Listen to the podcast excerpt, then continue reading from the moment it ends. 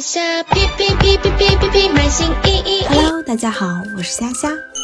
针对顾客可能咨询的疫情相关问题，并结合卖家的实际发货情况，Shopee 特意为卖家整理了话术合集，每种情形都可以提供了不同的语言版本，包括中文、英文、印尼语、泰语、越南语和葡萄牙语。建议卖家在使用的时候，根据实际情况可以做适当的调整。话术包括了以下内容：